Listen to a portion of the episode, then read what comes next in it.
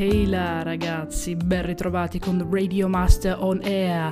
Oggi nel nostro quarto episodio di Freddie Mercury aka Mr. Fahrenheit ci andiamo a riscoprire e a riprendere un brano molto interessante, un brano che vi consiglio vivamente di ascoltare perché è ricco di numerose evocazioni che vanno molto ma molto lontano, evocazioni che ci arrivano da un paese dell'estremo oriente che a breve vi svelerò. E allora mettetevi comodi miei signori, perché è il momento questo di iniziare la nostra quarta puntata alla scoperta del brano La Japonese. Subarashi asagakeru, yo akigayo bikakeru. È il 10 ottobre del 1988 e dopo numerose peripezie viene pubblicato l'album Barcelona. Freddy, come abbiamo potuto notare, ha da sempre il sogno operistico e finalmente corona questa sua ambizione attraverso la collaborazione con l'amica il soprano spagnolo Montserrat Caballé, con la quale stringerà una profonda amicizia e per la quale nutre sin da subito una profonda stima artistica.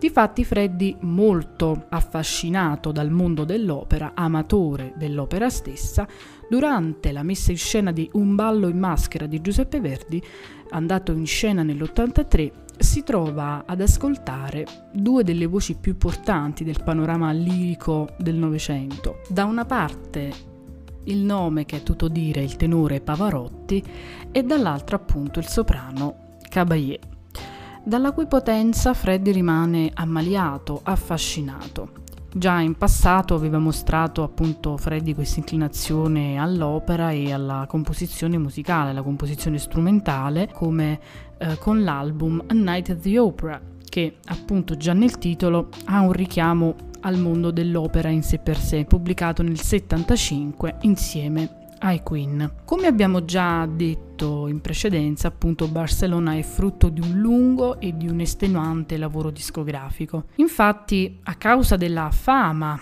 conclamata dei due cantanti, dalla parte una parte Freddy, dall'altra parte Montserrat, insomma, e dei conseguenti impegni lavorativi che le proprie figure comportavano, la registrazione, le registrazioni, il lavoro discografico di questo album si protrassero per tempi abbastanza distesi. Inoltre, proprio durante la primavera dell'87, Freddy purtroppo scopre di essere positivo all'HIV, per cui inizia eh, un iter fisico e psicologico devastante.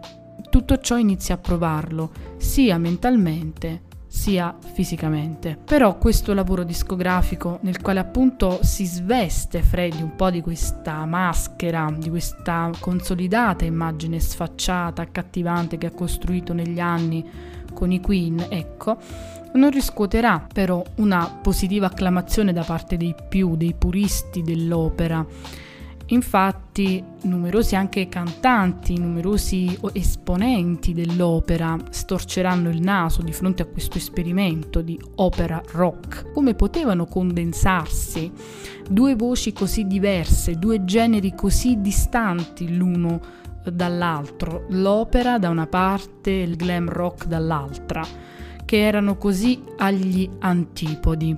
Invece Freddy dà una dimostrazione di come effettivamente due generi così diversi si possono effettivamente incontrare, creare delle connessioni, perché come sappiamo benissimo la musica va ben oltre le etichette, ben oltre un limbo, un confine stretto, ma è un'arte e come tale riesce a scardinare, a rompere quelli che sono tutti i limiti, i confini che eh, umanamente l'uomo per forza di cose pone in ciò che vive, in ciò che fa, per dare appunto una, una sistemazione. Questo è un atto, un po' di psicologia spicciola, questo è un atto la semplificazione è un atto molto comune in noi esseri umani, ovvero cerchiamo sempre di dare una, uh, un confine a qualcosa che dobbiamo oggettivizzare per poter controllarlo meglio fondamentalmente.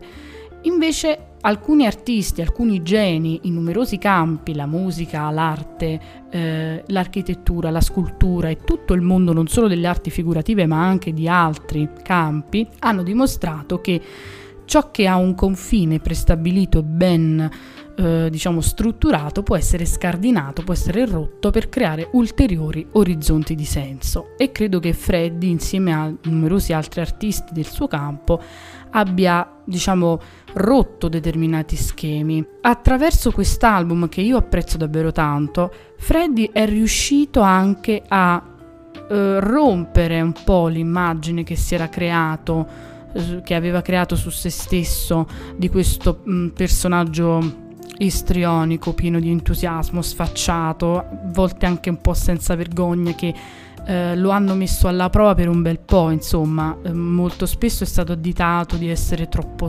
estroso, o comunque dobbiamo anche contestualizzare il periodo nel quale Freddie Mercury opera, quindi diciamo che eh, è riuscito anche attraverso determinati lavori solistici a rompere un po' questa tradizione, a rompere questa immagine che purtroppo gli avevano cucito addosso, perché io penso che soprattutto in questi lavori, in queste eh, in queste piccole, eh, in questi lavori di nicchia, diciamo così, perché Barcellona non è per niente qualcosa di nicchia, però diciamo che si discosta un po' da quello che aveva portato avanti fino ad adesso, riesce effettivamente a far vedere lui come nel suo profondo.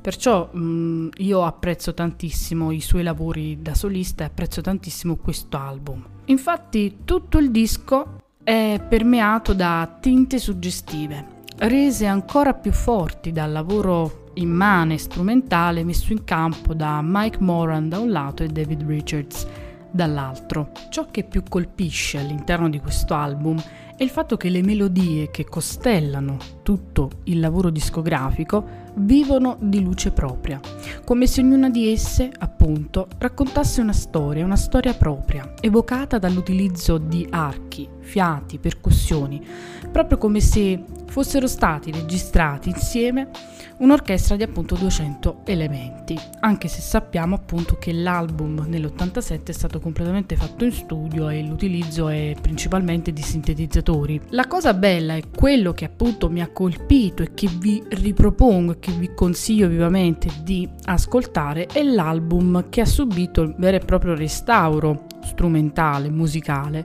quando nel 2012 la Philharmonic Orchestra di Praga riarrangia appunto eh, il, l'album interamente, ai quali vengono aggiunte le voci di Freddy e di Montserrat.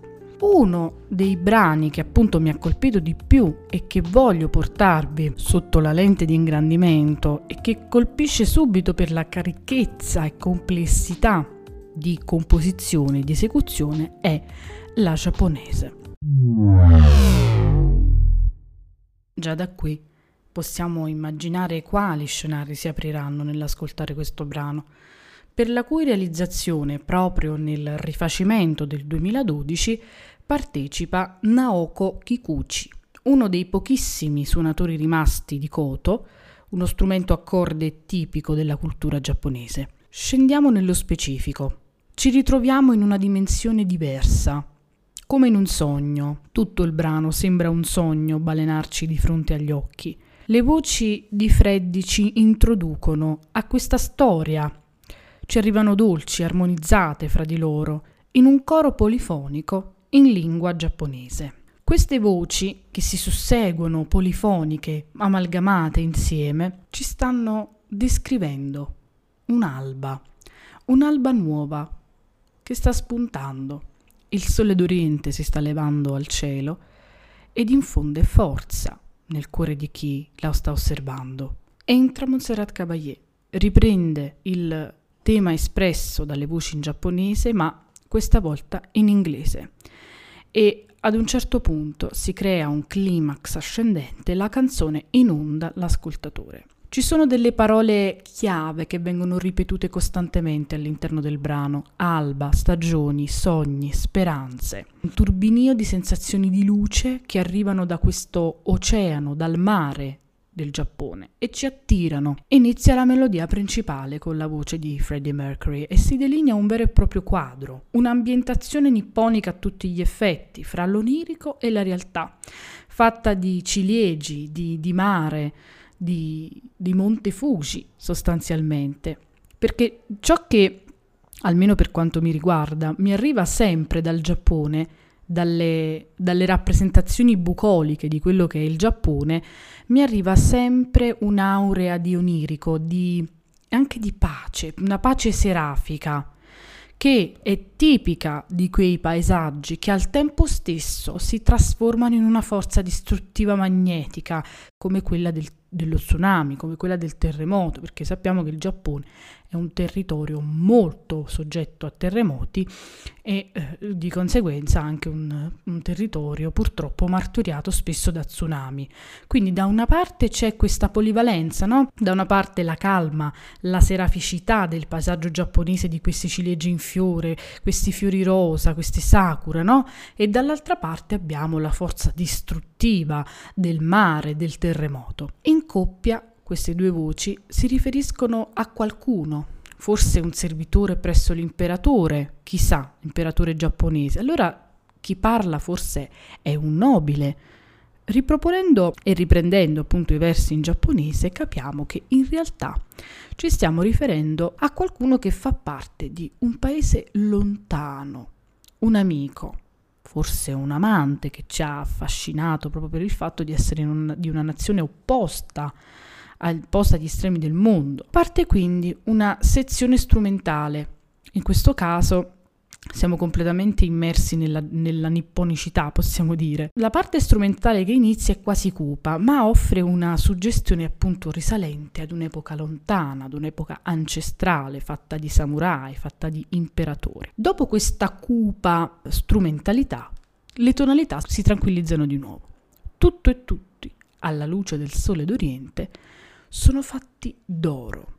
Ed ecco che vengono citate due città giapponesi importantissime, Tokyo e Kyoto, e appunto l'iconico Monte Fuji, uno dei simboli fondamentali della cultura della nazione nipponica, ricoperto di neve. Tutto si sussegue come in un turbinio di immagini, un turbinio di flash, milioni di cartoline e all'improvviso un acuto di Montserrat squarcia, ferma tutto il movimento musicale che si era creato si riprende con il tema principale e capiamo che c'è qualcosa di più. Freddy cantando in un discreto giapponese, devo dire la verità, una, un'ottima pronuncia, ci racconta di un'anima gemella che viene da lontano, che forse è proprio la giapponese a cui ci si fa riferimento nel titolo.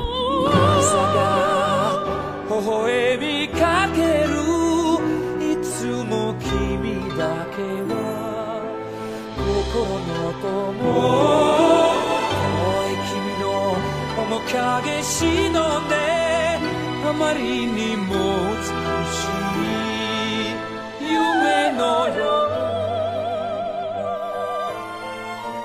Ci stiamo avviando verso la fine. Come vedete c'è stata un'altalena di emozioni, di alba, stagioni, sogni, speranze. Montserrat riprende l'acuto precedente, lo ripropone, ma quest'ultimo si afflivolisce subito dopo, perché ci stiamo per congedare da questo viaggio onirico, da questo sogno d'Oriente che noi abbiamo intrapreso nell'ascolto del brano. Ecco che un paesaggio, ulteriore paesaggio bucolico del sollevante, splende sotto una forte luce, splende sotto una luce forte, come forte l'ultima ripresa musicale che noi riabbiamo, e con un boato di percussioni e di fanfare ci restituisce la grandezza, la solennità di uno Stato, di una nazione come quella appunto del Giappone. E si ripete un mantra, alba, stagioni, sogni, speranze. Inevitabilmente dobbiamo soffermarci su un forte richiamo a quella che è la storia